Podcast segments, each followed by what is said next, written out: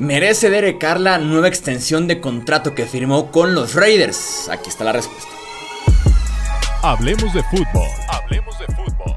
Noticias, análisis, opinión y debate de la NFL con el estilo de Hablemos de fútbol.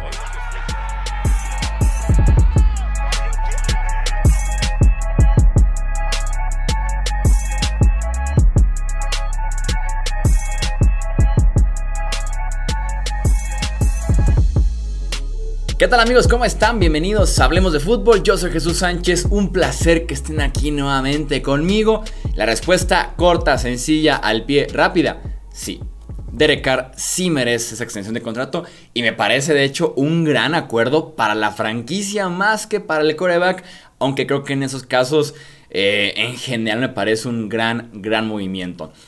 El contrato es por 3 años y 121.5 millones de dólares. Es lo reportado, no es la bomba que sale en redes sociales. Pero echándole un vistazo un poquito más a profundidad al contrato, es un acuerdo muy amigable para los Raiders. Se suma al año que ya tenía Carr y ahora está bajo contrato por 4 años más, o sea, hasta que termine la campaña 2025. Revisando los detalles, Básicamente, para 2022, con este nuevo acuerdo, Derek Carr recibe un incremento de unos 3.9 millones de dólares.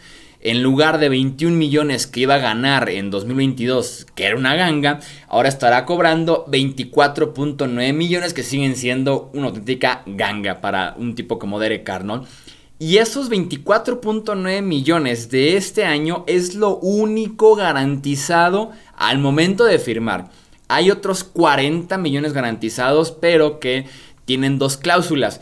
Una, garantizados por lesión grave. Tendría que Derek presentar algo grave para llegar al mes de enero o febrero sin poder presentar un examen físico y poder garantizar esos otros 40 millones.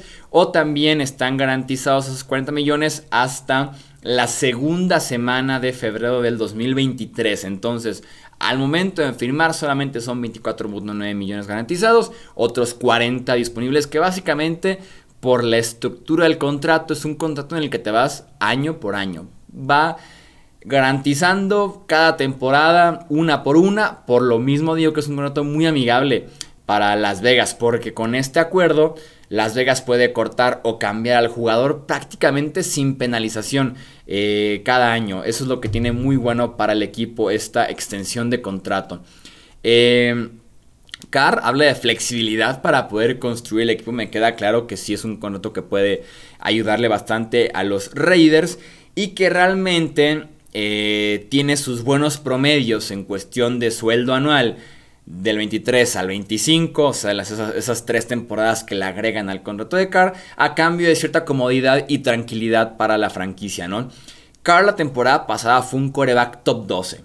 Quién sabe rayando el top 10, pero sin duda alguna fue un coreback top 12 la campaña anterior, así que el contrato es un, sí, es un, sí lo merece, sí lo vale Derek Carr.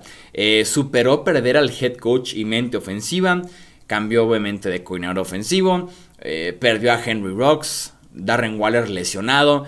Y aún así jugó un altísimo nivel individual, desarrolló a Hunter Renfro, esa buena química que tenía con el wide receiver. Tiene ahora de regreso Davante Adams, a este gran wide receiver número uno, en mi opinión el mejor wide receiver de la NFL.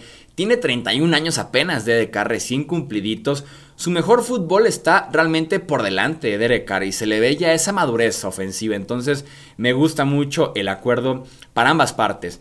En la temporada 2023 tiene un cap hit de 32.9 millones, que es bajo para un coreback que, insisto, rayó ahí en el top 10, top 12 la temporada anterior. En 2024 y 2025 sus cap hits son de 43 millones, que se verán bajos.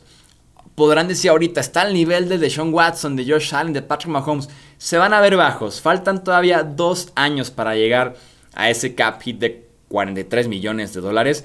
Y viene todavía el contrato de Joe Burrow, de Justin Herbert, de Lamar Jackson. Entonces es un buen acuerdo, creo yo, para los involucrados. Derek Carr empieza a cobrar como quarterback de élite, aunque lo va a cobrar hasta el 2023, 2024 más o menos. Y los Raiders le dan cierta seguridad, estabilidad a la posición más importante. Te aseguras de que no llegue lo clásico, que no llegue un nuevo gerente general con un nuevo head coach y desde cero exploten todo y cambio Derek Carr, eso era el camino incorrecto, lo evitan, hasta lo extienden y lo ayudan. Entonces, yo le doy un 10 a la gerencia de los Raiders por este contrato y a Derek Carr creo que también le va bastante bien. Entonces, me parece un cambio verdaderamente, perdón, un contrato verdaderamente bueno para ambas partes. Los leo de todos modos, ya saben, en comentarios están en YouTube o también Twitter, Facebook, Instagram. Nos encuentran como hablemos de fútbol para que continúe también el debate por allá. Yo soy Jesús Sánchez, eso es todo por este breve episodio. Hasta la próxima. Gracias por escuchar el podcast de Hablemos de Fútbol. Para más, no olvides seguirnos en redes sociales y visitar hablemosdefutbol.com.